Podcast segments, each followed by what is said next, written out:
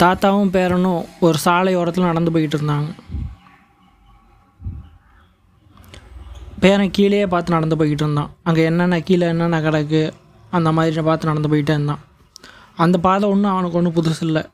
ஏற்கனவே ஒரு ஒரு ஒன்றரை வருஷமாக அந்த பாதையில் தான் நடந்து போய்கிட்டு இருக்கான். அவனோட கால் விளக்கம் போல் எங்கே போகணுமோ அதை நோக்கி போய்கிட்டே இருந்துச்சு பாதையை நோக்கி. அப்போது ஒரு பாதை வளைஞ்சிச்சு அந்த பாதையிலே போனால் கொஞ்சம் தூரத்தில் அவன் பள்ளிக்கூடம் வந்துடும் அப்போ தாத்தா சொன்னார் இதுக்கப்புறம் நீயே நடந்து போ அப்படின்னு. பேரை சொன்னான் ஏன் தாத்தா நீ வரலையா? அப்படின்னு கேட்டான். இல்லை நீ இதனால் இது வரைக்கும் நான் தானே உன் கூட கூப்பிட்டு வந்தேன். இதுக்கப்புறம் நீயா போய் பழகிக்க? இல்லை இன்னைக்காவது நீ போய் பழகு அப்போ தான் உனக்கு தெரியும் அப்படின்னு சொன்னார். சரி தாத்தா காசு அப்படின்னா ஒரு ஐம்பது பைசா எடுத்து கொடுத்தாரு. ஒரு ரூபா வேணும் தாத்தா அப்படின்னா. இவ்வளோதான் இருக்குது இதை வாங்கிக்க அப்படின்றாரு. சரி தாத்தா அப்படின்னு சொல்லிட்டு வாங்கிட்டு நடந்து போனான்.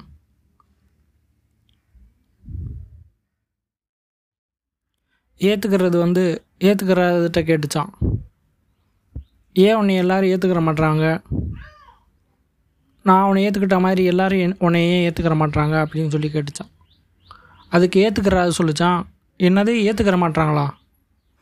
அப்போ என்னை ஏற்றுக்கிட்டாங்கன்னு தானே அர்த்தம் அப்படின்னு சொல்லிச்சான்.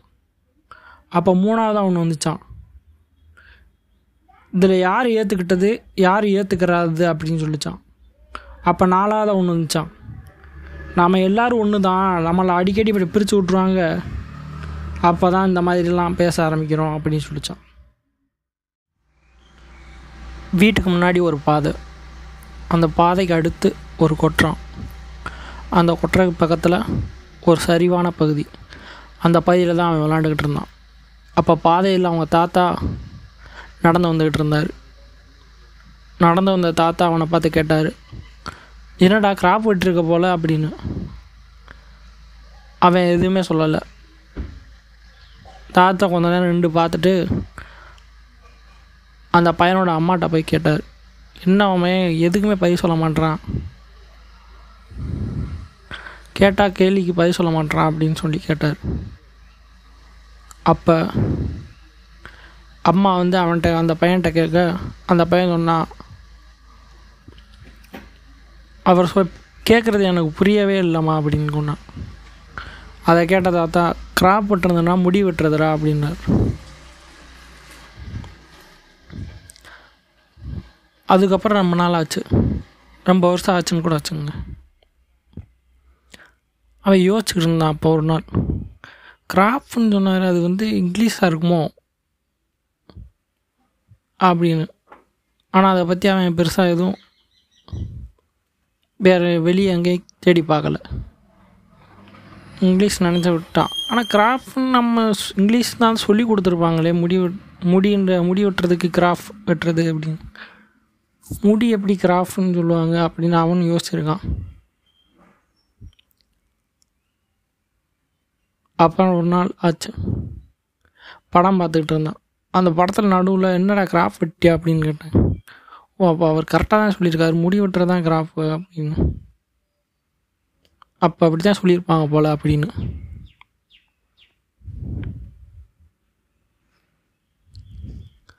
அப்புறம் ஒரு நாள்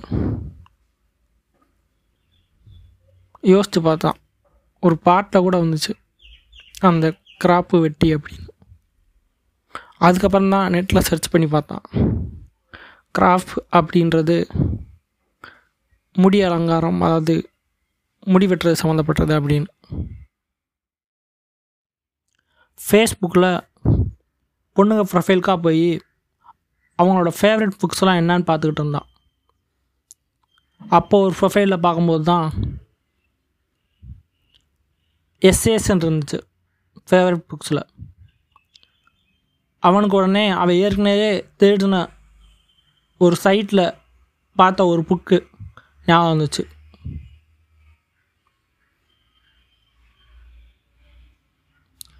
சரி உடனே திரும்பவும் அது அந்த சைட்டுக்கு எப்படி போனான்னு நினச்சி வழக்கமாக அந்த சர்ச்சில் தேட ஆரம்பித்தான் world greatest books of all time அப்படின்னு சர்ச் பண்ணி அந்த சைட்டும் வந்துச்சு. அந்த சைட்டில் நிறையா புக் இருந்துச்சு. எஸ்எஸ்ன்னு ஃபைண்ட் ப்ரௌசரில் ஃபைனில் சர்ச் பண்ணி கண்டுபிடிச்சிட்டான். அதோட ஆத்தர் எல்லாத்தையும் தேடி பக்கத்தில் அந்த புக்ஸ் பேரையும் அந்த புக்கோட ஆத்தர் நேமையும் போட்டு பக்கத்தில் பிடிஎஃப்னு போட்டு சர்ச் பண்ண ஆரம்பித்தான் நிறையா கோப்புகள் கிடச்சிச்சு. அந்த கோப்புகளை பதிவிறக்கம் செஞ்சான். அப்போ தான் தெரிஞ்சு அது நிறைய கல்வி நிலையங்கள் வந்து பாடமாக வச்சுருக்காங்க அப்படின்னு. அப்போ அதில் ஒரு கோப்பில் பார்க்கும்போது அது வந்து ஒரு சம்மரி அந்த புக்கோட சம்மரி இருந்த கோப்பு. அதில் அதில் இருந்த வார்த்தைகள் வந்து அவனுக்கு ரொம்ப பிடிச்சிருந்துச்சி. அதில் இருந்த சொற்கள் வந்து. அது என்னன்னா all are my own likeness அந்த வார்த்தை அவனுக்கு ரொம்ப பிடிச்சிருந்துச்சி. எல்லாமே எனக்கு சொந்த விருப்பங்கள். மை ஓன் லைக்னஸ் அந்த சொல் வந்து அவனுக்கு ரொம்ப விருப்பமாக இருந்துச்சு. அதுக்கப்புறம் இன்னொரு லைன் இருந்துச்சு. You don't have any pity about me அப்படின்னு ஒரு லைன் அந்த ரெண்டு லைனும் சேர்த்து தான் ஒரு சென்டென்ஸாக இருந்துச்சு. நடுவில் இருந்த வார்த்தையை விட அவனுக்கு இந்த ரெண்டு லைன் பிடிச்சிருந்துச்சு. இந்த ரெண்டே ஒரு ஒருமைப்படுத்தி அவனே கரெக்ட் ஒரு வார்த்தையை மேட்ச் பண்ணி ஒரு சென்டென்ஸை மேக் பண்ணி நினச்சி பார்த்துக்கிட்டு இருந்தான். அவனோட மொழியில். அதுக்கப்புறம் அந்த ஆத்தரை சர்ச் பண்ணி பார்க்க ஆரம்பித்தான் அப்போ தான் அந்த புத்தகத்தோட ஒரிஜினல் மீனிங்கே அவனுக்கு புரிஞ்சிருந்துச்சு. அந்த டை டைட்டிலோட உண்மையான மீனிங்கே எஸ்எஸ் அப்படின்றது இஎஸ்எஸ் ஏஐஎஸ் ஏஒய்எஸ் கிடையாது. ஏஐஎஸ் அது ஒரு ஃப்ரெஞ்சு புக்கு அதை டிரான்ஸ்லேட் பண்ணி அவங்க சொன்னதை தான் படிச்சிருந்தான்.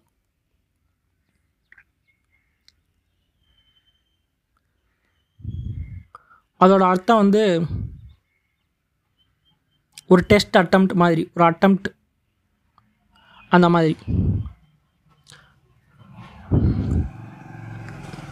சரி நல்லா தானே இருக்குது அப்படின்னு சொல்லிட்டு அடுத்து அந்த புக்கை டவுன்லோட் பண்ணான்.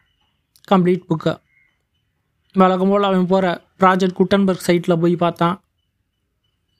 அதுக்கப்புறம் இன்னும் ரெண்டு மூணு சைட்டில் டவுன்லோட் பண்ணான். அது வந்து நிறையா பேர் ட்ரான்ஸ்லேட் பண்ணியிருந்தாங்க. அதில் ஒரு டிரான்ஸ்லேஷனை பார்த்தான். அது அது தேடல் முடிவுலேயே அது கம்ப்ளீட் எஸ்எஸ் அப்படின்னு கொடுத்துருந்துச்சு சரி கம்ப்ளீட்டாக கொடுத்துருப்பாங்க போல் அப்படின்னு சொல்லிட்டு அந்த நூற்றி ஏழு அந்த புக்கில் வந்து ஒரு நூற்றி ஏழு விஷயங்களை பற்றி of books of love of marriage of friendship அந்த மாதிரி நிறையா விஷயங்களை பற்றி ஒரு தொகுத்து ரொம்ப வருஷமாக எழுதி இருந்திருக்காரு எழுதி வெளியிட்டிருக்காரு. ஒரு மூணு தொகுப்பாக வெளியிட்டிருக்காரு. அப்போ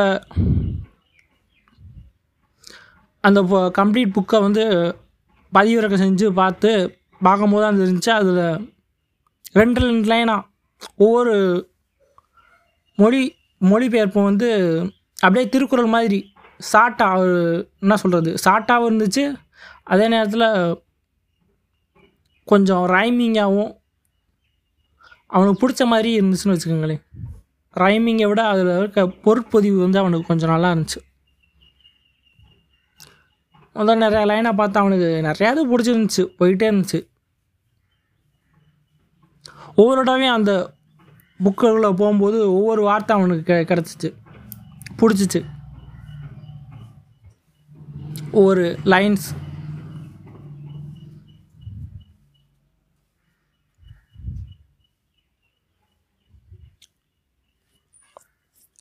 அப்போ இப்போ அந்த புக்கை பற்றி திரும்பவும் சர்ச் பண்ணி பார்க்கும்போது தான் அவனுக்கு தெரிஞ்சு அது வந்து அது அவராக எழுதுனது அவரோட சொந்த வாழ்க்கையில் நடந்த விஷயங்களை வச்சு அவர் சந்தித்த விஷயங்களை வச்சு அவராக எழுதியிருந்தது அப்புறம் அவனுக்கு ரொம்ப அந்த புக்கு பிடிக்க ஆரம்பிச்சிச்சு அதுக்கப்புறம் யூடியூப்பில் போய் சர்ச் பண்ண ஆரம்பித்தான் அவரை பற்றி ஏதாவது போட்டிருக்காங்களா அப்படின்னு. அப்போ தான் ஒரு சைட்டில் ஒரு யூடியூப்பில் ஒரு சேனலில் போட்டிருந்தாங்க. அதில் அந்த வீடியோவை பார்த்துட்டு இருந்தான். அப்போ ஒரு ரெண்டு லைன் இருந்துச்சு. நல்ல லைன் அவனுக்கு ரொம்ப பிடிச்சிருந்துச்சி. முதல் லைன் என்னன்னா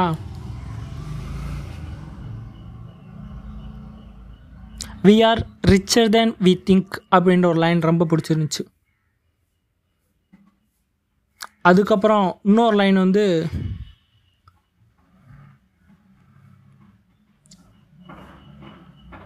வில்லேஜஸில் வந்து உமன்ஸ் வந்து நல்லா நல்ல ஒரு தரமான வாழ்க்கையை வாழ்கிறாங்க அப்படின்ற ஒரு ஒரு லைன் அதை பற்றி இருந்துச்சு.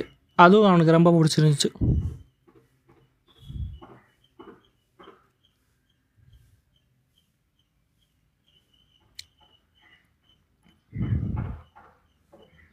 அப்புறம் அந்த புக்கை பற்றி பார்க்கும்போது அது திரும்பவும் அந்த புக்கை ஓப்பன் பண்ணும்போது ஒரு line the sweetest life I wish in knowing nothing is அது வந்து அவனுக்கு நிறையா தான் ஞாபகப்படுத்துச்சு. அதாவது நத்திங் ஒரு விஷயமும் இல்லை. The sweetest I life I wish in knowing nothing is அப்படின்றத அவன் ரெண்டு மூணு தடவை வச்சு அவனுக்கு ஒவ்வொரு டைம் பிடிச்சிருந்துச்சு. ஒவ்வொரு தடவையும் ஒவ்வொரு மாதிரி பொருள் கொண்டிருந்தான். ஃபஸ்ட்டோட வாசிக்கும் போது இந்த sweetest life I wish in knowing nothing is இனிமையான வாழ்க்கையாக நினைக்கிறது என்னென்னா எதுவுமே தெரியாமல் இருக்கிறது தான். எதை ப அதை எது எதை பற்றியுமே தெரியாமல் இருக்கிறது தான் அப்படின்னு நினச்சான். இன்னோட வாசிக்கும் போது அவனை அவன் இன்னொரு பொருளை மேற்கொண்டுட்டான். இனிமையான வாழ்க்கையா? நான் நினைக்கிறது என்னென்னா அப்படி ஒரு வாழ்க்கையே இல்லைன்னு அப்படின்னு தெரிஞ்சுக்கிறது தான். அப்படின்னு இன் நோயிங் நத்திங் இஸ் அப்படின்னு அவனாக நினச்சிக்கிட்டான். ஆனால் உண்மையிலேயே அதை பற்றி அவன் வேற மற்றவங்க லெக்சரர்ஸோ மற்றவங்க டிஸ்கிரிப்ஷனோ மற்றவங்க விளக்கத்தையோ அவன் கேட்கவே இல்லை. அவன் வாசித்து அவனா பொருள் மேற்கொண்டுட்டான். எப்போவுமே அவன் அப்படி தான் பண்ணுவான்.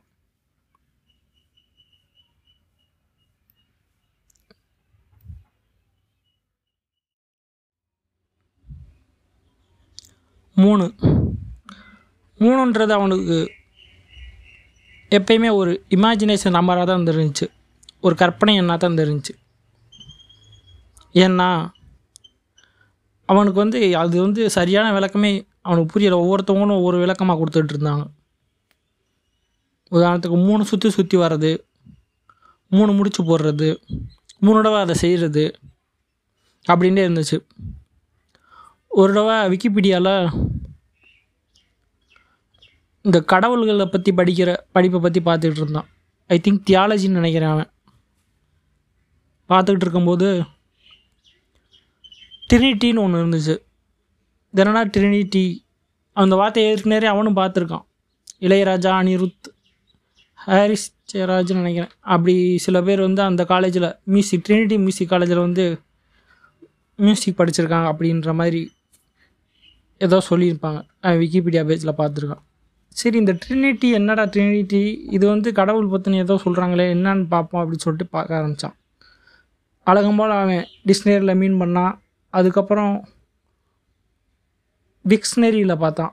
அப்போ பார்க்கும்போது தான் டிஆர்ஐ அந்த டிஆர்ஐக்கு மீனிங் வந்து மூணுண்டு அவனுக்கு ஓரளவுக்கு ஏற்கனவே தெரிஞ்சிருந்துச்சு. ஏன்னா அந்த பெண்டா ஹெக்ஸா பெண்டா ஹெக்ஸா அந்த மாதிரி அவன் ஸ்கூலில் படித்ததை வச்சு அவன் திரும்பவும் அதை ஞாபகப்படுத்தி அதை சர்ச் பண்ணி பார்க்கும்போது அவனுக்கு தெரிஞ்சுச்சு அதெல்லாம் எண்களை குறிக்கிற எண்ணுண்டு. ஏன்னா பன்னெண்டாவது படிக்கும்போது திரும்ப அவனுக்கு அந்த ஜிகா டென் அது ஜிகா டுவெல்னு நினைக்கிறேன். Mega six ten to the power of சிக்ஸ்க்கு மெகான்னுவாங்க அந்த மாதிரி திரும்பவும் ஞாபகப்படுத்த அந்த எண்களுக்கு வந்து ஒரு குறிப்பிட்ட வார்த்தைகள் இருக்குன்னு அவன் தெரிஞ்சுக்கிட்டான்.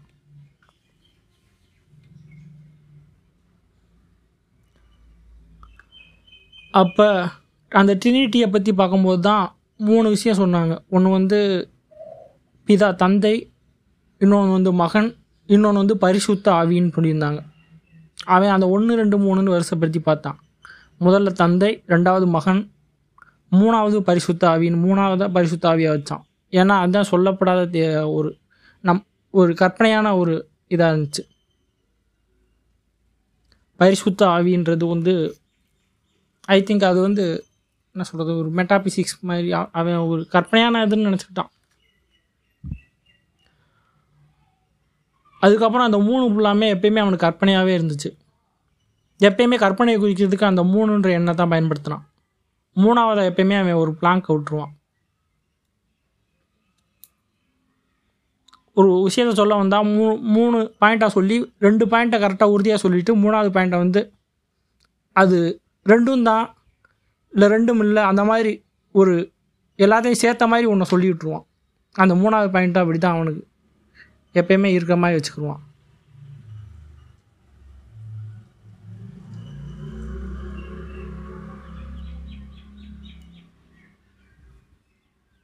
அதுக்கப்புறம் திரும்ப அந்த ட்ரிப்பிள்ன்ற வார்த்தையை தேட ஆரம்பித்தான் அதுவும் எங்கெங்கேயோ கொண்டு போய் கடைசியில் அந்த சொற்பிறப்பியலில் பார்க்கும்போது அதுவும் மூணு சம்மந்தமாக போய் அந்த மூணுக்கு என்னடா அந்த டிஆர்ஐக்கு எங்கேருந்து ஆர்ஜின் கிடச்சிச்சு? வேர்ட் ஆர்ஜின் கிடச்சிச்சு அப்படின்னு அவனும் ரொம்ப நேரம் தேட ஆரம்பித்தான் தேட ஆரம்பித்ததில் அவனுக்கு ஒன்று புரிஞ்சு. எல்லாமே அவங்களா வச்சு அதாவது தமிழில் சொல்லுவாங்கள்ல இடுகுறி பெயர்கள் தான்.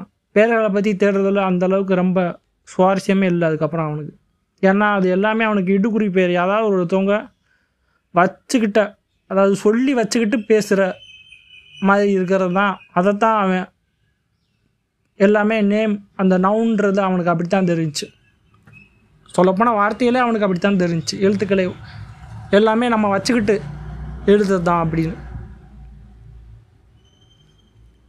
எல்லாமே இமேஜினேஷன் தான். அதாவது முப்பொழுதும் உன் கற்பனை நம்ம என்ன நினைக்கிறோமோ அதை அப்படியே அது அப்படித்தான். அந்த மாதிரி தான் எல்லாமே அவனுக்கு அப்படி இருந்துச்சு. அப்புறம் என்னடா காரண பெயர்கள்டா அவனுக்கு ஏதாவது உன்னை இட்டு அதுக்கு குறியிட்டு அதுக்கப்புறம் தான் அதுக்கு காரணப்படுத்த முடியுமே தவிர காரணம்ன்றது அவனுக்கு எப்படி?